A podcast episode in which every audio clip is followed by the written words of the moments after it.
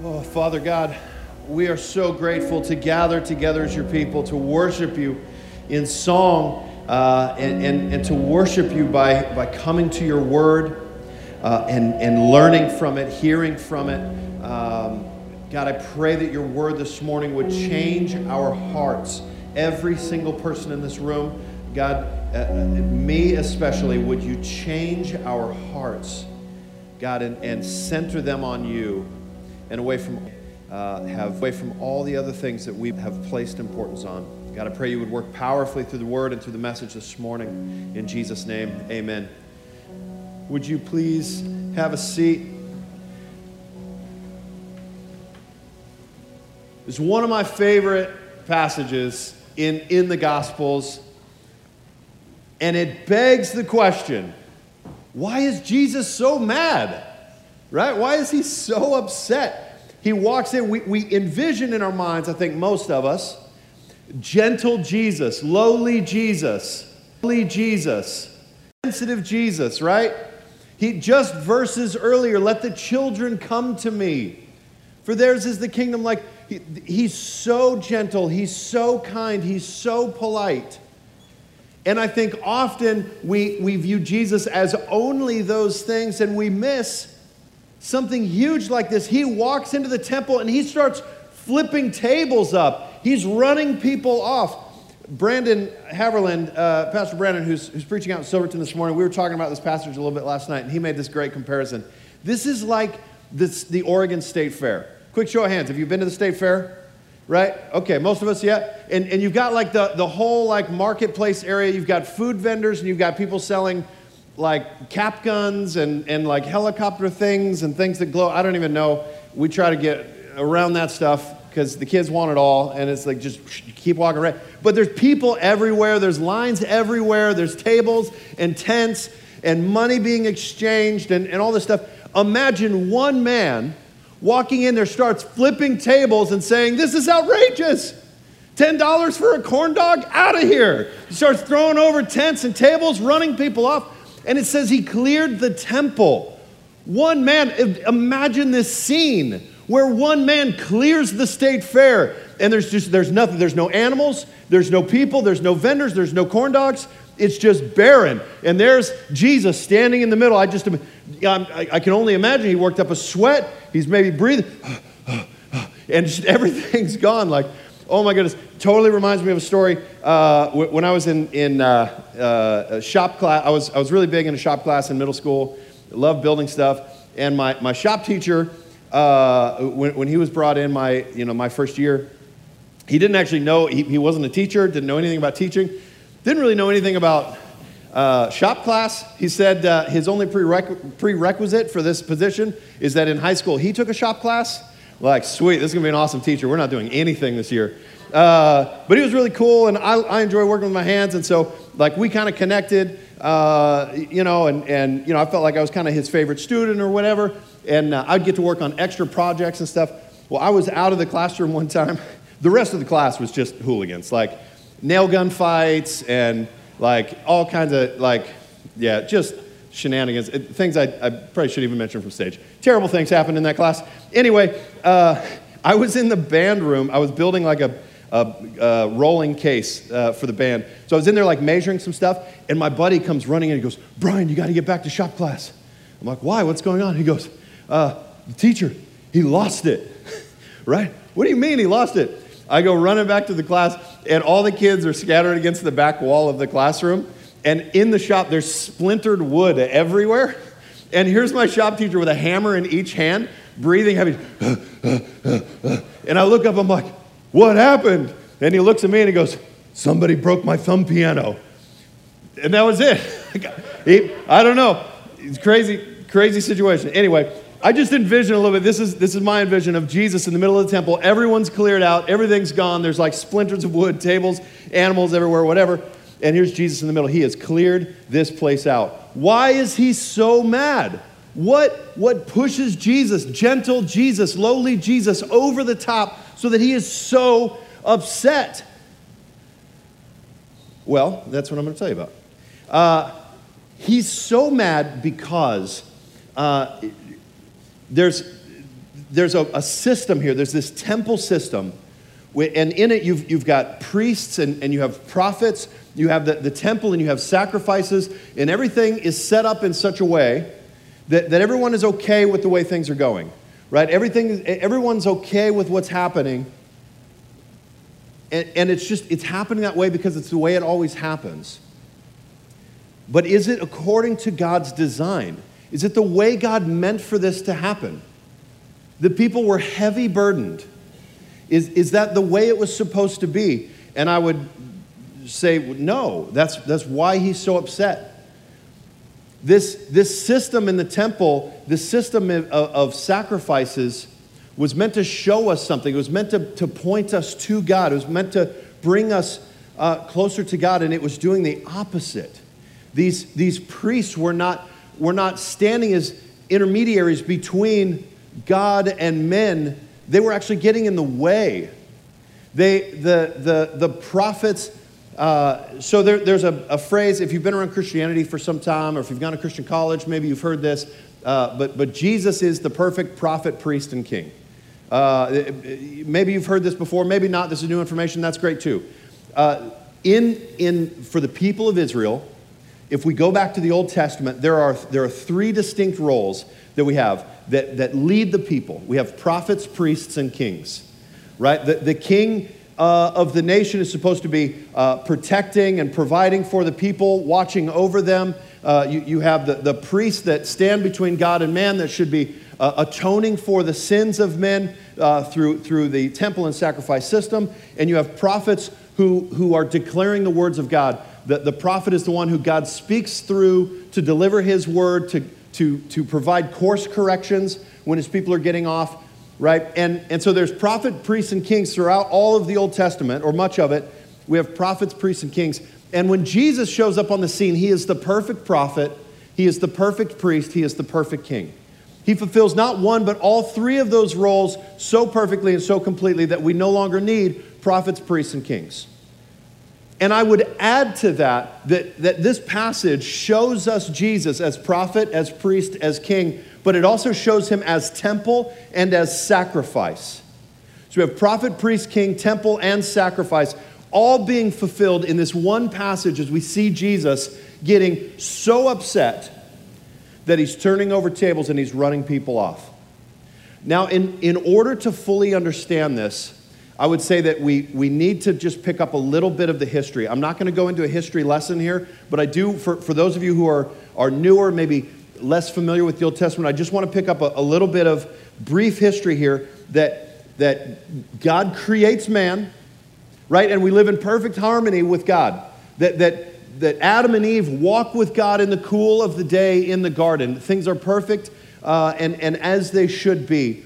But Adam and Eve choose to follow their own path, not God's. They choose to rebel against God. They choose to be their own gods. And they reject the God who made them. We call that the fall. It's in Genesis chapter 3. I encourage you to read it. Uh, it's tragic. And from that moment forward, all of creation is broken. From that moment forward, everything doesn't quite work right. Not only for mankind, but all of the earth all of the earth feels the pains of that fall, that decision to be our own gods and, and to walk away from God. And from that moment forward, Genesis 3 forward, in fact, even at the end of Genesis 3, God promises to restore relationship with people. He promises, even in Genesis 3, that He's going to send Jesus to restore this relationship between Him and the people He made. And then much of the Old Testament is a fulfilling of that. In fact, God continues to add through the prophets, through the priests, and through the kings further clarity as to who this person would be that would, that would put all things right, that would fix relationship with God and man. And our problem today, you and I, right here in this room, the problem we have is our relationship with God is still broken. We are not right with God. Even the most holy and righteous and religious among us is far too broken to be acceptable to God. We are alienated from Him, we are distant from Him. We need that relationship set right.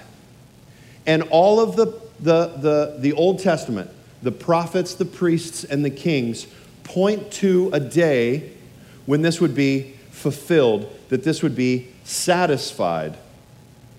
And in fact, God chooses a family, Abraham. He chooses his sons, which become the nation of Israel. Through that nation, he's promising that the one that I'm bringing to, to fix all things is coming. He's coming through this, uh, through this people. And, and while God is protecting and setting apart his people, setting the stage for Jesus to come, one of the things he does is he says, uh, I, I, rescued you from, from Egypt without going into all that history. He rescues his people from slavery. He sets up a festival called Passover, which is the festival that Jesus is, is at in the temple. This is the, the Passover feast, this is the Passover festival that, that's happening. People are traveling from all over the countryside to come to Israel to celebrate Passover. And the focal point of all of that is the temple. God establishes the temple. This is the place where man will meet with God. This is the place where you will come and sacrifice animals in just such a way that the priests will administer, that the prophets will tell you about. All of this will come to this point. And I tell you all of this background and this history because it's significant to know that, that Jesus here is, is at the last Passover in many ways. This is the last Passover where, where the first Passover that happened so many years ago was pointing to this moment. The, the priests were pointing to this moment. The, the, the altar, the sacrifices, the animals that died, all coming to this point uh, where Jesus is now standing in the middle of the temple. Uh, all of this is coming to fulfillment. At this point, in this moment, it's, it's like the, this, this story has been building and building, and we're at this pinnacle moment for the people of Israel. Here we are at the Passover feast. Here we are at, at, at with all of these people gathered around. And here in the temple, we have Jesus standing and teaching. So let, let me point out first and foremost that, that Jesus is the real king. He's the, the fulfillment of the kings of old, right? He's, he's not just a king, he's the king. And in fact, if you remember last week's message that Pastor Matt taught, uh, Jesus kind of forces this point as he rides into town on the donkey. He forces this point that, that he is the king. He is the ultimate fulfillment of what all the kings pointed to in the Old Testament. He is, he is coming in power and authority. In a sense, he says, he says this phrase, which I found so, so powerful crown me or kill me, but you cannot remain indifferent. As king, he says, crown me or kill me, I will be the ultimate authority, or, or you can kill me on the cross, which ultimately is what happens. But you cannot remain indifferent to me. And that, that, that same choice is put to us today. Do we crown Jesus or do we kill him? Do we believe him and what he says, or do we disregard him entirely? We have to make that choice crown me or kill me, but you cannot remain indifferent to me. Jesus' authority as king is on display when he comes in and he says, uh, you, you have turned this house of prayer into a, a, den of robbers, right? And as he's flipping over this table, uh, or these tables, clearing out all of the temple, what do we have but, but a king in his power and authority? Why, why did no one stop him? I don't think they could. How, how does one man clear out all of the temple? Because the real king has arrived. The one with all authority is here. And I think on a deep level, they can sense it, and no one dares stand in the way of a king in his wrath. The real king is here. Crown me, and many do. Many believe. Many look at that and say, That's the one. He's the one we've been waiting for. Crown me or kill me. And many do. The Pharisees plot. And we'll see in, in the coming pages as, as they, they bring their, their plan to fruition and ultimately kill Jesus. Crown me or kill me, but you cannot remain indifferent. He's the real priest. He's the only one, Jesus is the only one that can, that can stand between God and man. He's the only one that can be the, the intermediary. He's the only one who can bring our requests to God He's the only one that can atone for our sins as a priest would do. 1 Timothy 2 5 says, For there is one God, and there is one mediator between God and men, the man Christ Jesus.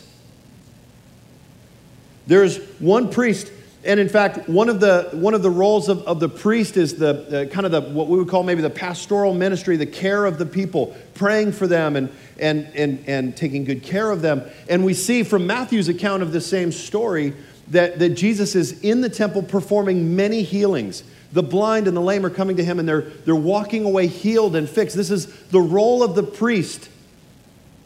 The priest that, that not only prays for them, but also has the power to heal them directly. We have the ultimate priest in Jesus who stands between man and God. We see that happening. And, and we see that Jesus is the priest for all people, right? The priests of that day had seen their role as intermediaries, but only for the people of Israel, only for the, the chosen people, the Jews, and, and no one else.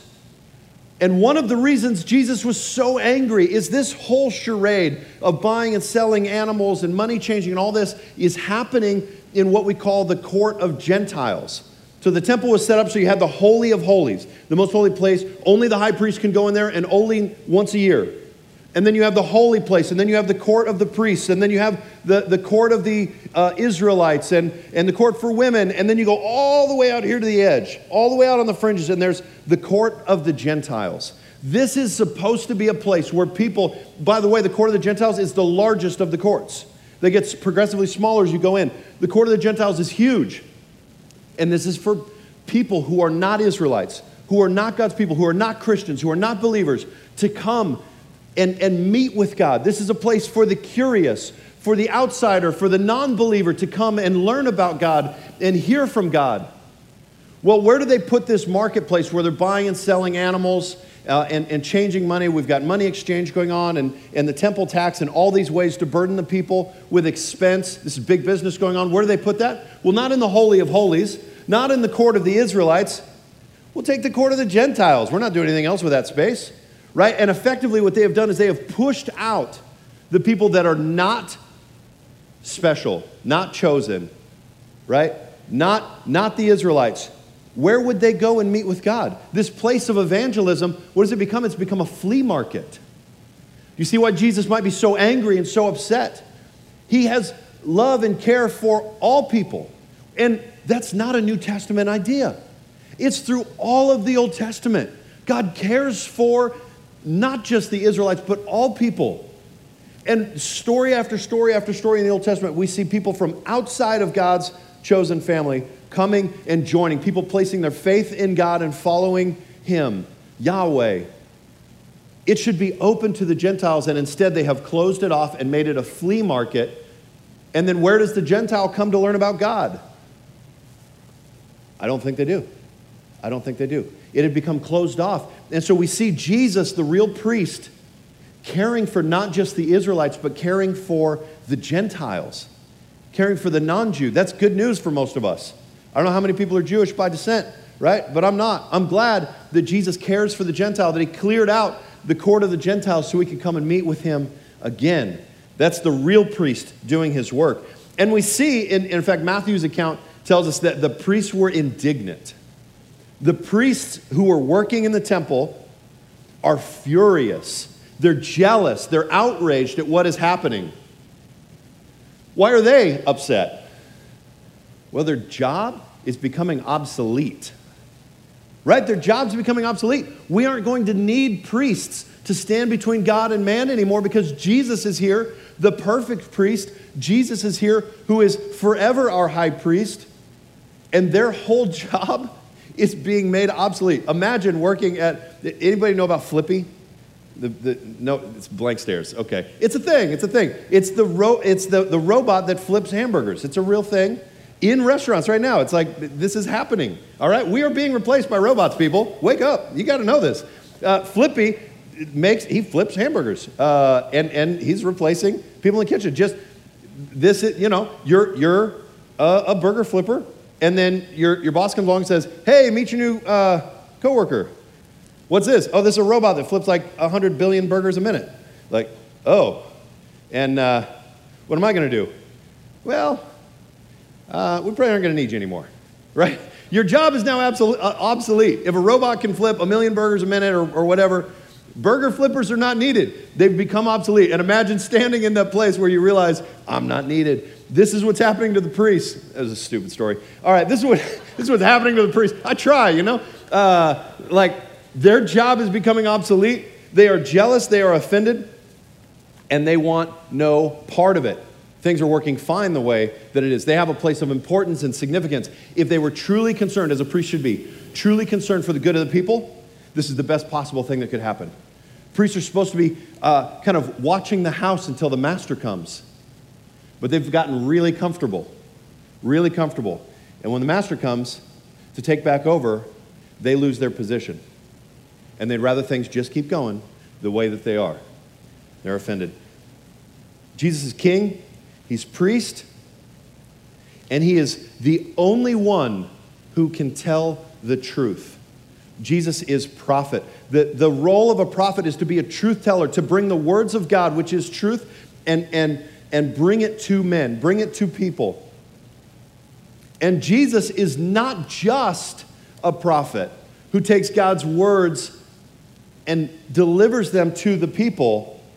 But what does the Bible tell us about Jesus? John 1:15 says, "The word has become flesh." And it goes on to say, "He is full of grace and truth."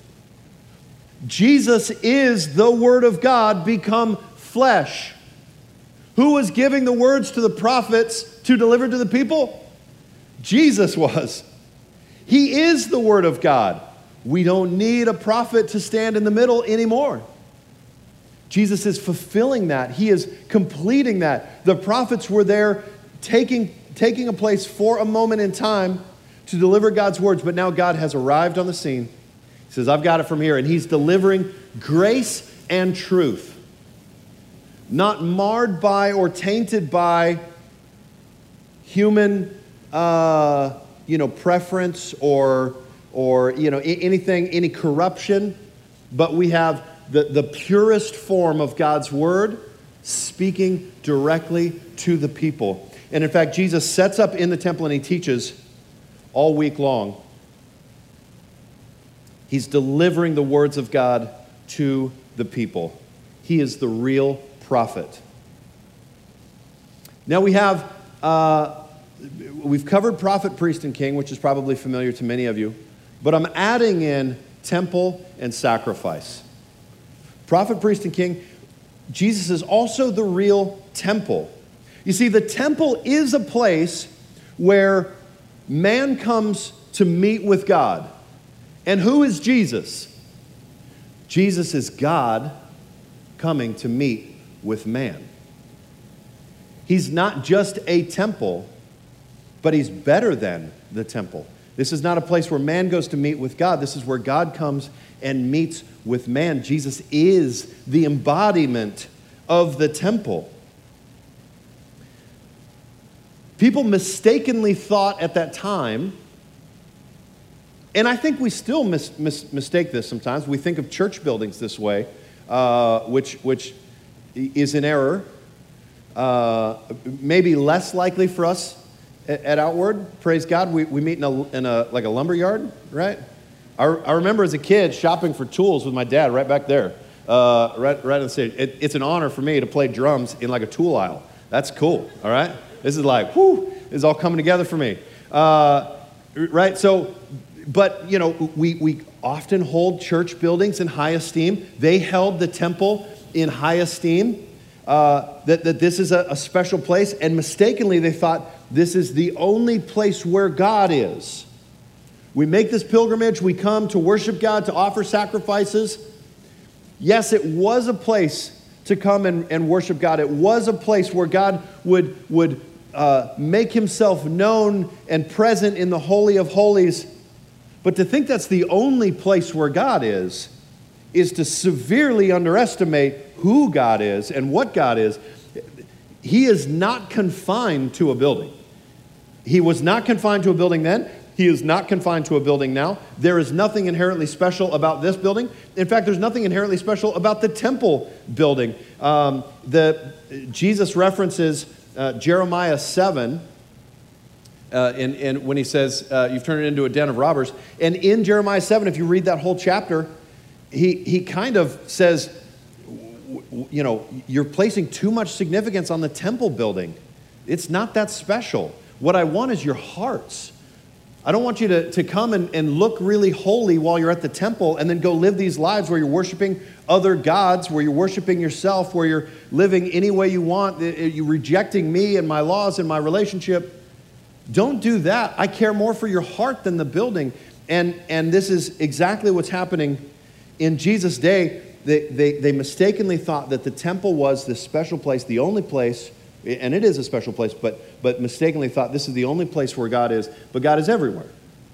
God is in all time, in all places, everywhere. And, and Jesus shows that as, as God becomes man, uh, as, as Jesus puts on flesh and walks among us, he is not confined to the temple, he's all over the place. He's doing things all over. And in fact, um, we, can, we can even then leap and make the mistake that, that only where Jesus is is where God is, but, but Let's make sure we understand God is, He's everywhere. He is omnipresent, right?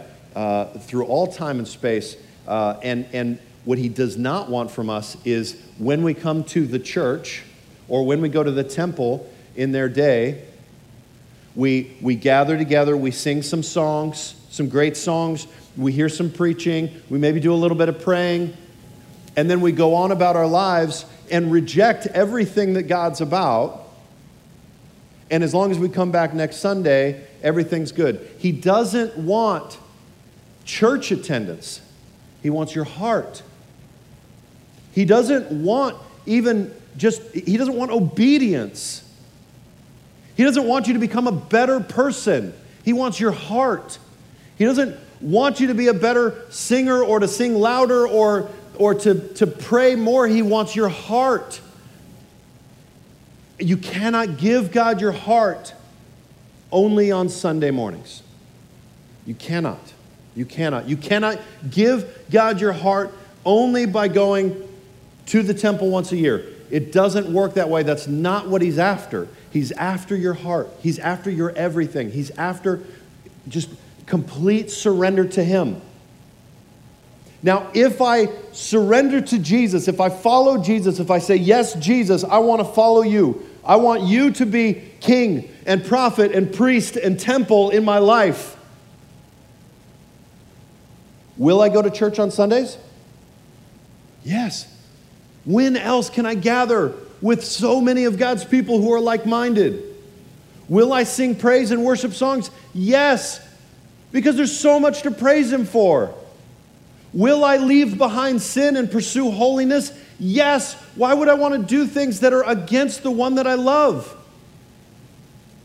When you get married, do you change your behaviors? Yes, you start hanging out with your spouse more and hanging out with other people less. You, you start spending time, you start doing the things that your spouse has an interest in. Right? You're giving them their, your, your whole heart, and it changes behavior, it changes actions, it changes priorities, and it's the same thing. That's what God's after. He's after our hearts. Jesus is the temple. In fact, in other places in Scripture, we see that, that we become a part of the temple when we follow Jesus. We are like living stones being built up together. Jesus is the cornerstone, He's the foundation.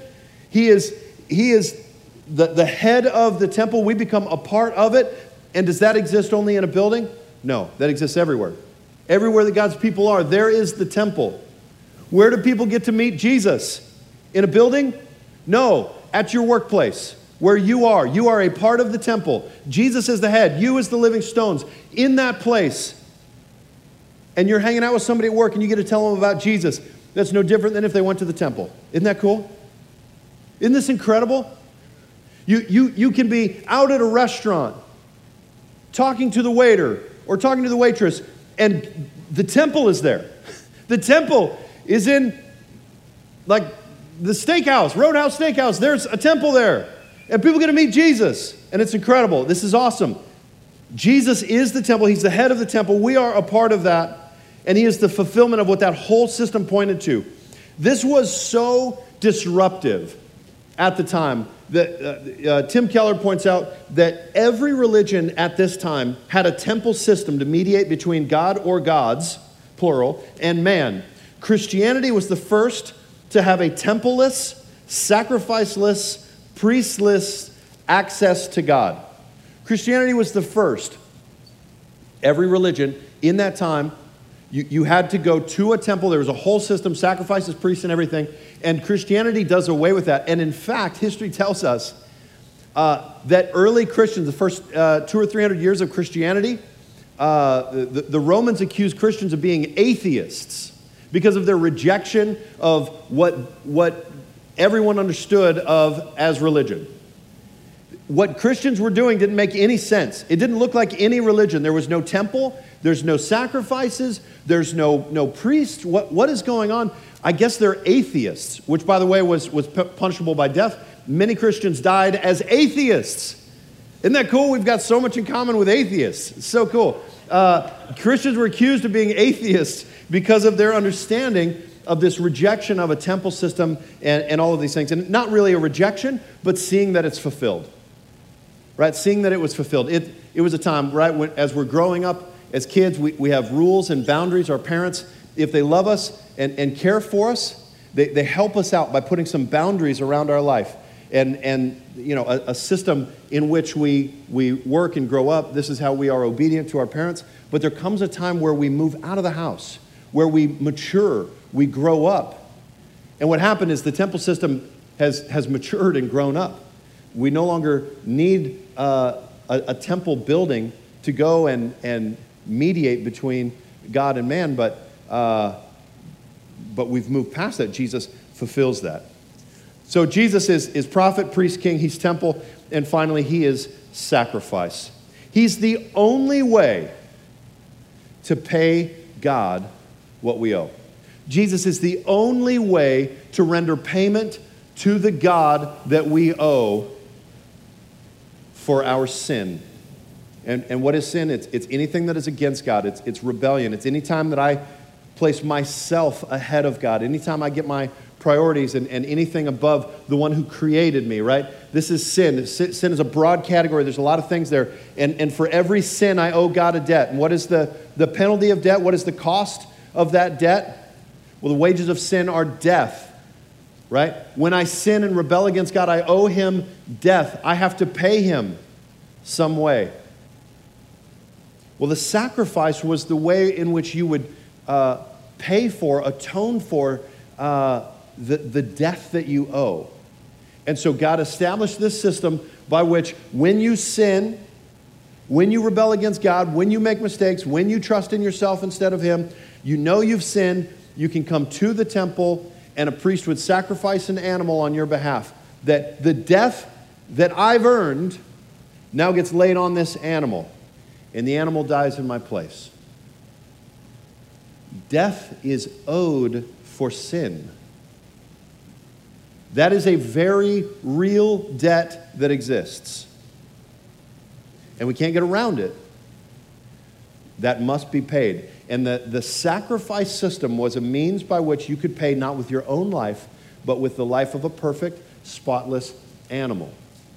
That was the purpose of the sacrifice system.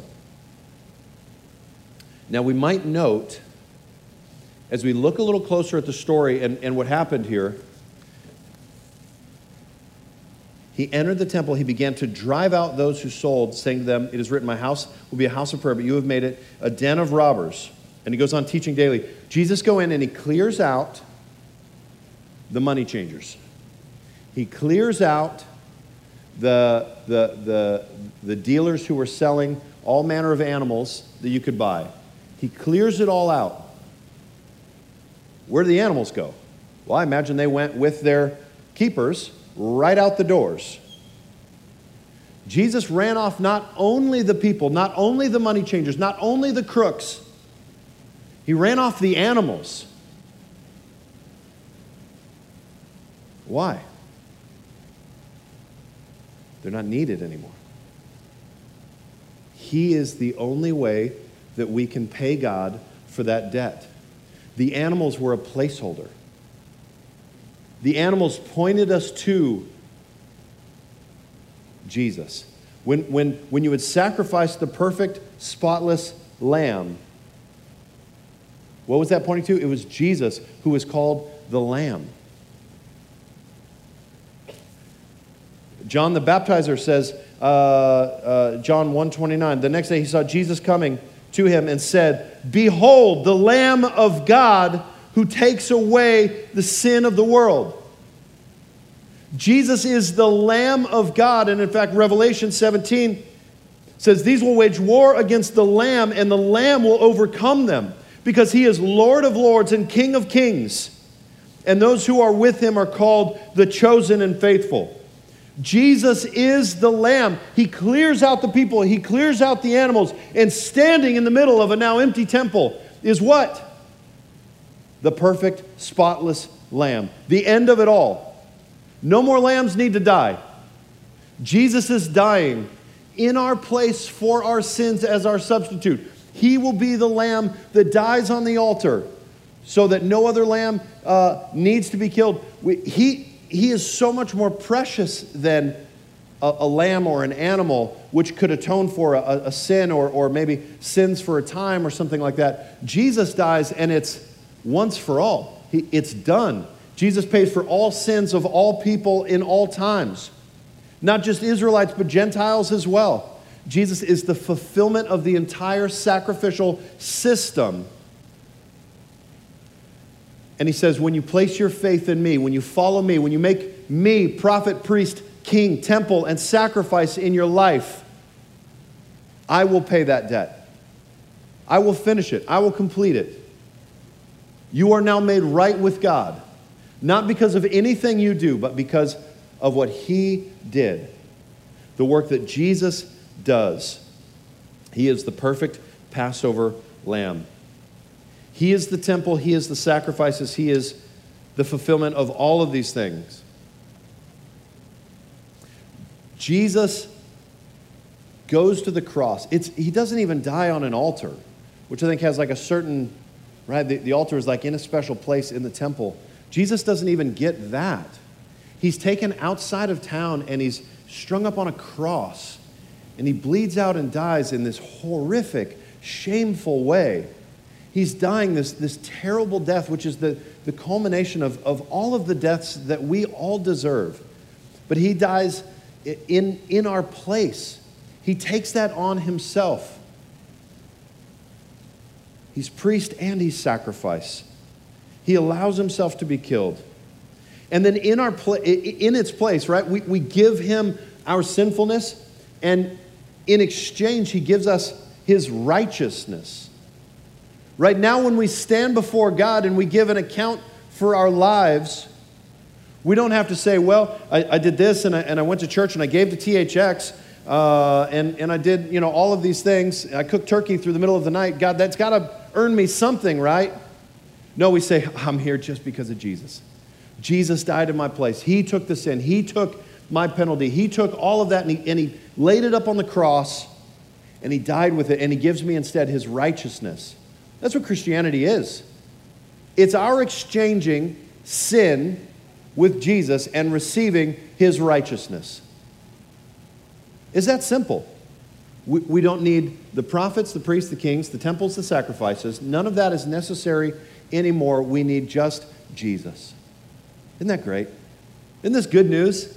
We just need Jesus, and he takes care of all of the rest of that. We don't need to bring any works, he does it all. Let's pray. Father God, I'm so grateful that you, you come to the earth 2,000 years ago, that you fulfill all of these roles, that, that there's so much that we need. We, we need a king to, to lead us and protect us. We need a, prophet to declare your truth to us. We need a priest to, to, to intermediate and to stand between us and you. God, we need a, a temple in which to bring uh, our sacrifices to the altar, and we need a sacrifice to pay the debt. And God, you, you just you fulfill all of it. And you just say, Come follow me. That's so good. That's so good. Thank you, Jesus, for going willingly to the cross Thank you, Jesus, for clearing out the temple, for having a righteous anger for our sake, for our benefit. In Jesus' name we pray. Amen. We're going to go to the Lord's table. We're going to, we're going to take communion. And, and it's simply this. Uh, and if the ushers want to start making their way forward, that's great.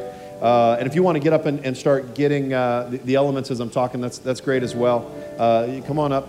Uh, communion is where we take the, the bread and we take the juice, which Jesus told us to do when we get together. When we gather together, take these things, and we're going to do them together here in a second. And remember me. Remember his body broken, his blood spilled. The, the bread, of course, represents the body which was broken on the cross. The juice represents his blood which was spilled, the blood of the new covenant, the new arrangement, the new deal, the new promise that Jesus makes with us, fulfilling all of the Old Testament laws, all of the Old Testament sacrifices, all the need for that. Can I grab one of those? Thank you. And Jesus says, when you get together, remember me. So let's take just a moment, reflect on, on your week, uh, and more than that, reflect on, on when you have made other things more important than Jesus.